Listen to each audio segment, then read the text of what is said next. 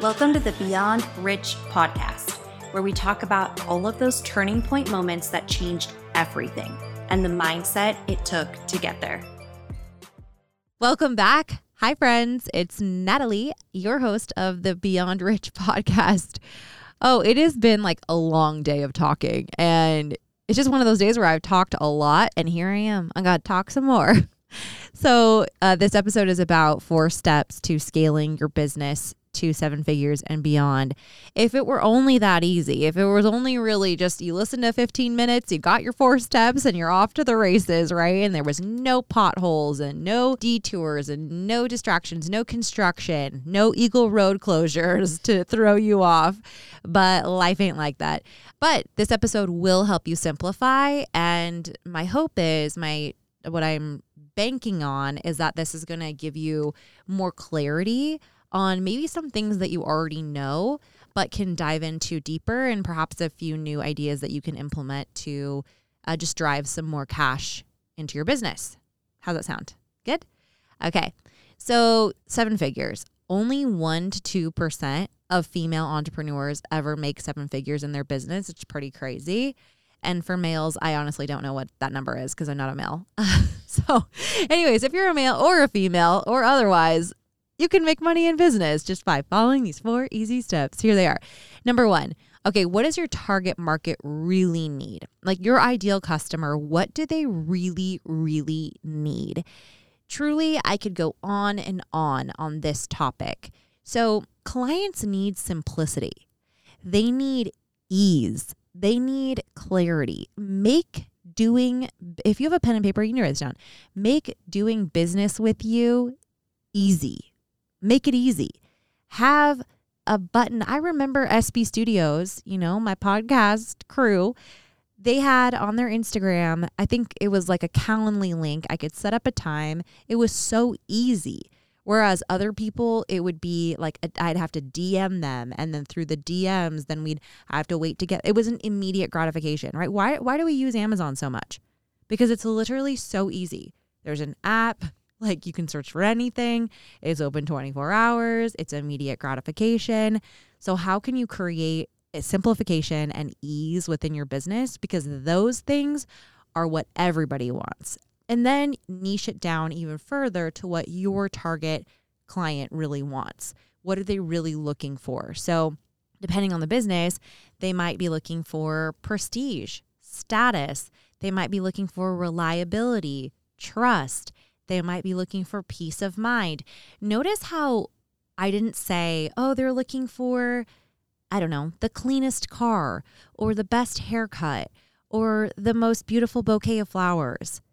You don't actually sell what you think you're selling. You're selling something else. You're selling a dream, you're selling convenience, you're selling a lifestyle, you're selling, I don't know, I don't know what it is that you're selling, but that's something for you to figure out and become very, very clear on it. Like it takes listening. You got to listen to your clients and what is the pervasive theme that they're all saying within your business. Within our business, the thing that our clients are saying is they want responsiveness. They want to be catered to. They want to feel special, like they're your our only client. They want to feel a deep, deep sense of being taken care of. They want solutions to problems and they want to feel like a deep sense of trust. Did any of those things have to do with managing their assets? No. Did any of those things have to do with making them more money on their properties? No. It's interesting because I've tried to sell our services many, many different ways throughout the years, most of which have failed, right? I've failed my way to this level of success, truly. And what I've learned is what I'm sharing with you this exact same thing. Like what we learned through this selling process is that our clients don't actually, I mean, yes, ultimately they do want to see their property income go up, but the main thing they want is what I just said responsiveness, peace of mind, trust, solutions to problems, and a partner they can trust. And if we can tick all of those boxes, we win. So, what are those things for you? Okay, that's number one is identify your client, your target market, and what it is that they actually are looking for. And don't feel bad if you don't understand that right now. I want to I don't I don't know if anyone's ever told you that. Like if you don't have an answer right now or you are unclear on what that is, seriously, that's okay. Keep searching until you find it. You know what I'm saying? Like I, it's taken me so long to figure out what the clients actually want. I would try to tell them all the things that I thought that they wanted to hear but it really wasn't it. And it took a lot of failure for me to realize what the things are that they're actually looking for. So it's a journey. Give yourself some grace. All right. Number two is create an amazing customer experience so that they want to keep coming back, so that you have high retention and your clients become your best sales force, right? Your clients are your cheapest sales force. They're the ones that are going to refer you to other clients. So like if you have a business where your clients are bouncing off, like you have poor retention, you need to batten down the hatches and solve that before you even go out and try to get more clients because truly it's almost like you're ruining your reputation by growing. Because the more you grow, the more people know your process, your system, your product, your service is mediocre. And so it's okay. We've all had iterations for our product and our service. No judgment here. It's all about learning and growing. So, you know, dig in. Like, if what my audience really wants is responsiveness, okay, how can I make that a reality within the business? If what they really want are solutions to problems, well, I need to get really good at hiring people that bring solutions to the table instead of more problems, you know? And so then that brings me to number three. Number three is you have to become a people expert. What's a people expert? A people expert is knowing the roles that your business needs next and filling them with the right person and then being able to retain if they're a good person, not in like that sounded kind of bad. Like all people are good, I believe, at some some deep, deep core of themselves. But you know what I mean? A good fit for the role. So if they're a good fit for the role, it's all about retaining them. How do you retain them into the role? Well, do you want a secret? do you want to know the best way to retain someone into a role? The best way to retain someone in a role is to match their natural behavioral style, their natural strengths and giftings with the role. So people stay doing things that they're good at, that give them dopamine hits, that give them instant gratification, that give them that good feeling of, I'm good at this. I like this. I'm proficient. It builds their confidence. So, having, making, tailoring roles to like, how do I say this? don't have roles within your business that require people to be everything, to be super detailed and very outgoing and gregarious and salesy. Like those two people aren't the same person.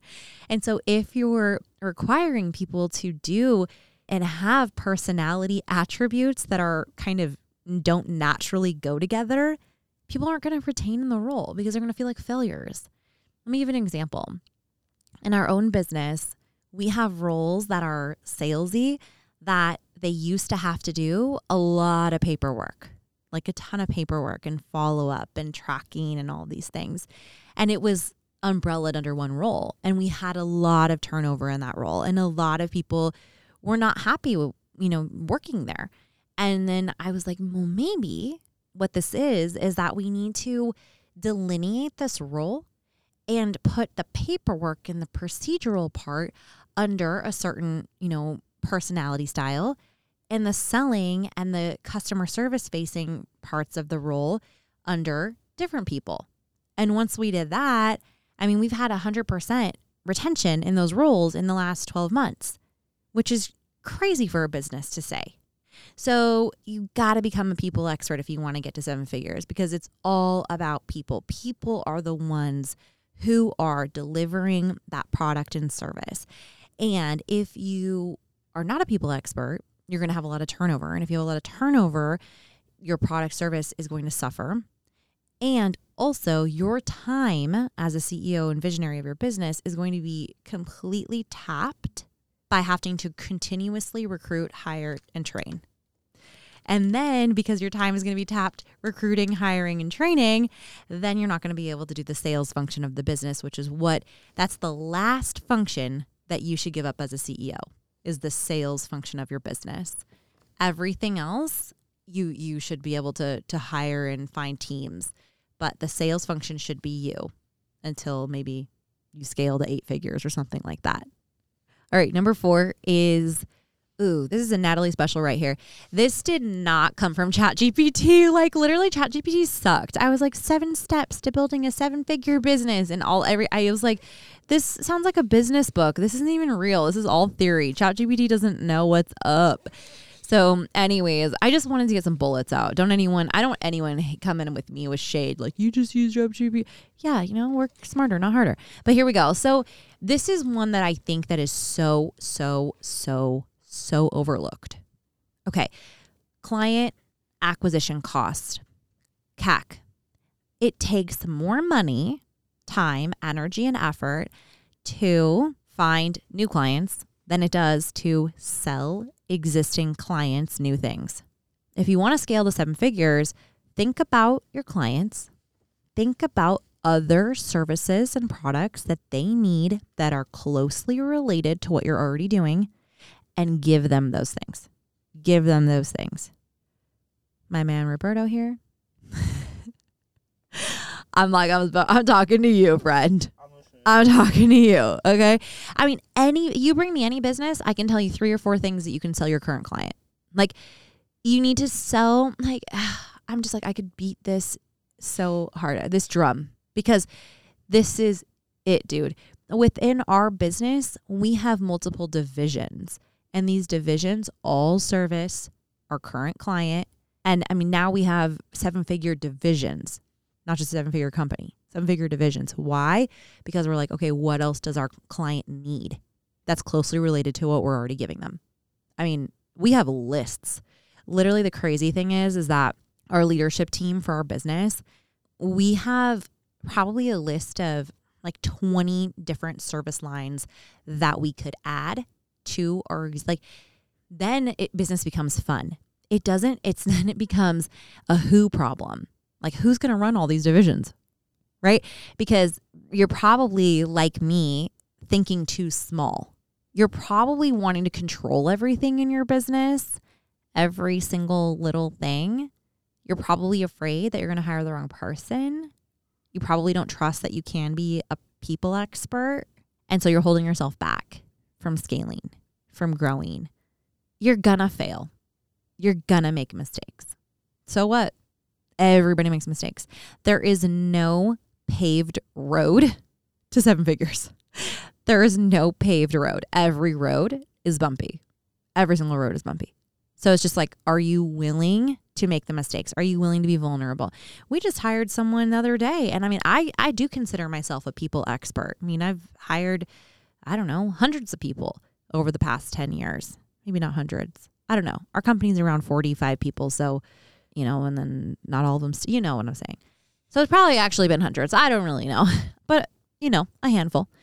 And we had to let someone go, but we did everything. It doesn't happen a lot to us, like in our business. Generally, we are able to hit the mark and we find a good person and they're a good fit for the role, et cetera, et cetera. But this this was, I mean, we did all of our thing. We interviewed them. We checked for values alignment. We checked references. We looked at the resume. We looked at job history. We took the personality test. We had to meet multiple members of the team, and it just ended up not and just wasn't a fit. So three weeks. That's what I want. I want you to hear this. Three weeks it took to to part ways. Why? Because this person's manager saw, okay, gets it, wants it capacity. Did they get the job? What do I mean by that? I'm giving you a little extra here on the uh, point number three people expert. Do they get it? When you describe the job, hey, you're going to be doing this, you're going to be doing that, it's going to look like this, it's going to look like that.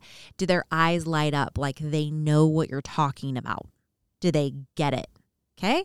Then, if that checks out, go to the next one. Want it. Just because you get something like someone can tell me all about, I don't know, building a social media based business and okay, we're going to do a newsletter and we're going to have a podcast and you're going to have this and you're going to have a funnel and you're going to do this and you're going to do that. And I can get it. Like my eyes would light up and I'm like, yeah, I see that. A funnel and then this and then that. And then you have all of these things and then you sell this and you sell that. Okay, it goes to the next one. Want it. Do they want it? Do they want that role? Do they want to do that? Me, my answer is right now, no. I just want to have a podcast right now. I don't want to go so big. I'm trying to keep my life under control, you know? I love doing my podcast. It's fun. I don't want to build what this, you know, what a social, what is it? What do I even call that? Like a platform on social media. I don't want to build a platform on social media right now.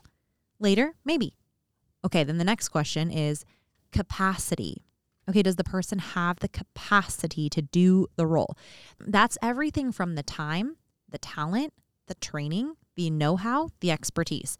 Do they have it? Gets it, wants it, capacity. If those three things check out, in addition with in alignment on values, how do you find out um, what you value? This is a really good question. And like, here you go. So, how you find out what you value as an entrepreneur because your business is a reflection of your values. Period. It's a reflect. I was I had dinner last night with just a colleague and she was like, "I've learned that every single business, it doesn't matter what anyone says about it like the mid-level or lower level entry-level managers say about the business. It only matters how engaged the leader is, like the CEO or the president or the founder, like the top leader, how they relate to the business, their views on it, their values, their, you know, take on it. That is how the operation actually works right? They can say all these salesy things, but it's all about the values of the of the ownership or the leader. So, how do you find out your values? Here's what you do. You ask yourself one question, and it's this. Who are the 3 people that I most like, admire and respect and why? And you write them out. And then, so for me, I'll give you an example. One of mine is my mom. And why? Because she's tenacious, she's bold, she's brave, she's a risk taker. She is not afraid to make mistakes. She gets out there, like all those things. Okay. So now those become things I value. That's obvious because if I admire her and those are her qualities, those are things I value. I value risk taking. I value tenacity. I value bravery. I value um, being bold, right? Okay, so then next one. Who's the next person? My dad. Okay, I'm very blessed. I can have them the top two. And then my husband. I probably should have done my husband, my mom, then my dad. Shit. Darn it. All right. Well, I'll go I'll go with my dad because I'm on the roll. So my dad, okay, why? My dad's loving. He's tender. He's sensitive. He's kind. He's a listener. He deeply cares about people, like in a genuine way. He can make anyone his best friend. Okay, so I value people. And then the third one is my husband. Why? He's wise, he's calculated, he's slow. And by slow, I mean like methodical. He's a thinker. He doesn't just sling from the hip and like, oh, a ver qué pasa. He, that's not him. Okay, so those are the things I value. All right, so then you have those clear. And then in an interview, you ask that person, hey, what are the who are the three people that you most like, admire, and respect, and why? And they are going to tell you theirs. And you're going to see if there's they might use different words than you, right? But if if the essence of what they're saying jives with you, boom, you have alignment. Everybody that's in our organization values some sort of like hard work, pull yourself up from the bootstraps, like being humble, being kind. Like they've all said different iterations of that because that is the ethos of our organization. So that's those are some ways you can become a people expert. I like tangibles. I uh I mean, you've if you've listened to me for any amount of time, Roberto can attest. The one thing I do not like at all are just willy-nilly little slogans. I'm like, shut up. with love. XOXO Natalie. Oh my gosh. Okay, did that hit it for seven figures? Yeah. The main thing is those I'm gonna read just recap them really quick. Know what your target market really wants. Like what are they actually buying? That's number one. Takes time to, to learn that, but never stop learning. Number two is create an amazing experience, product service, right? So that you can retain those clients and that they can become your built in sales force by giving you referrals. Number three, become a people expert, right? Like know how to build your team, know how to identify a good cultural fit via values. And number four is expand your service lines to additional products that are closely aligned to what you currently offer to your existing client base. All right. go forth, be prosper, implement away, babies. Talk to you next time.